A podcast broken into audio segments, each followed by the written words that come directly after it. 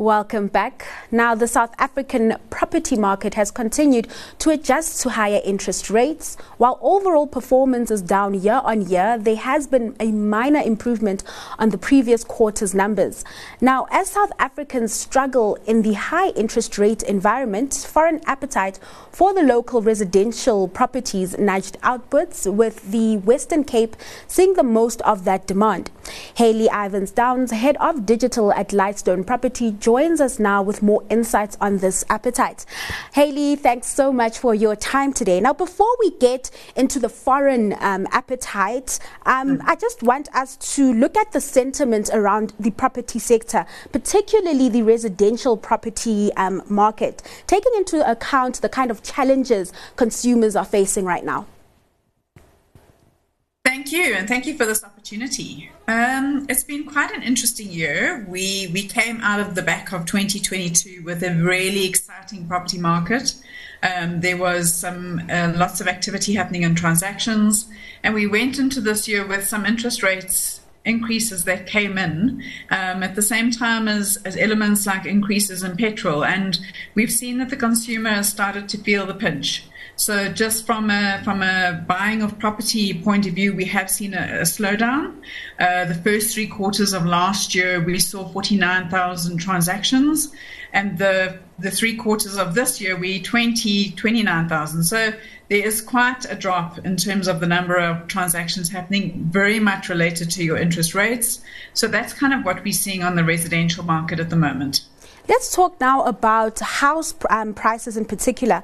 Data from FNB today showed that house price growth slowed um, um, to 0.6% last month. Growth on that end has been on somewhat of a downward trajectory, Hayley. Is this just the result of the current economic conditions? It's absolutely a result. So what we're seeing on our index is that it's kept pretty stable for the last three or four months, mm.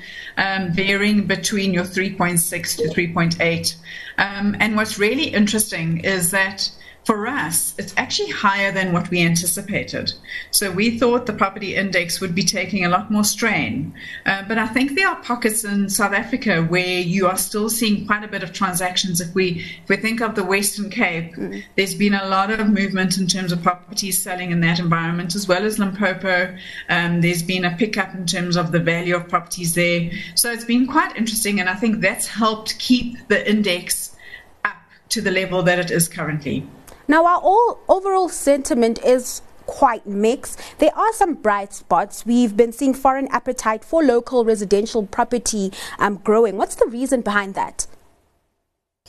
So foreign foreign purchasing has, has always been there, right? It's really just to also just give a, a flavor of it for everybody. It's really small when we look at the number of transactions. Mm. It's really only three percent which are foreign buyers coming in.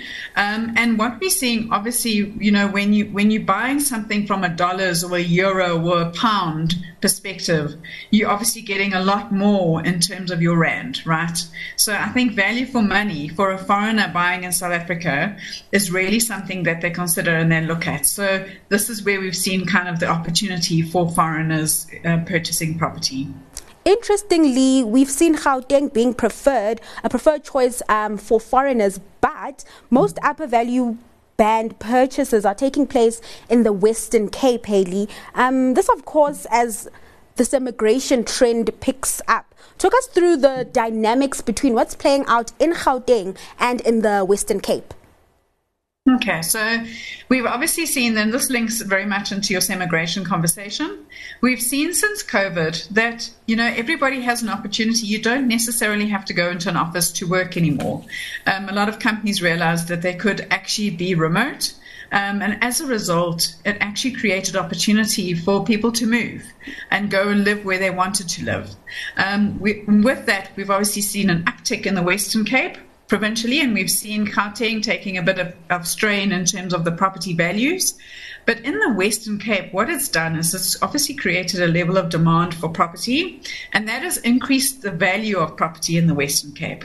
So when foreigners obviously buy in the Western Cape, the value of, of your your three bedroom, two bathroom is more than the, what you're getting in Gauteng. Um, so essentially, you're paying a lot more in the Western Cape for what you're getting in Gauteng. So that is kind of a comparison just to give a, a flavor in terms of what's happening. And then then obviously we, we understand Western Cape, you know, Atlantic Seaboard, you see the big purchases happening in that environment, um, your 30, 40, 50 million properties that are being sold. Um, and that obviously just pulls that into that value band. Before I let you go, Hayley, I want to talk about that um, trend in greater detail, um, this immigration trend, and how everyone is mm-hmm. moving to um, coastal uh, provinces. Are these provinces, do the housing markets in those provinces keep up with the demand? Because surely there's an influx of people in that region. Mm. Definitely. So, you know, Western Cape, what we're seeing, the kind of nodes where we're seeing people move is your, your city of Cape Town, so your Cape Town, greater inner Cape Town, your Milnerton.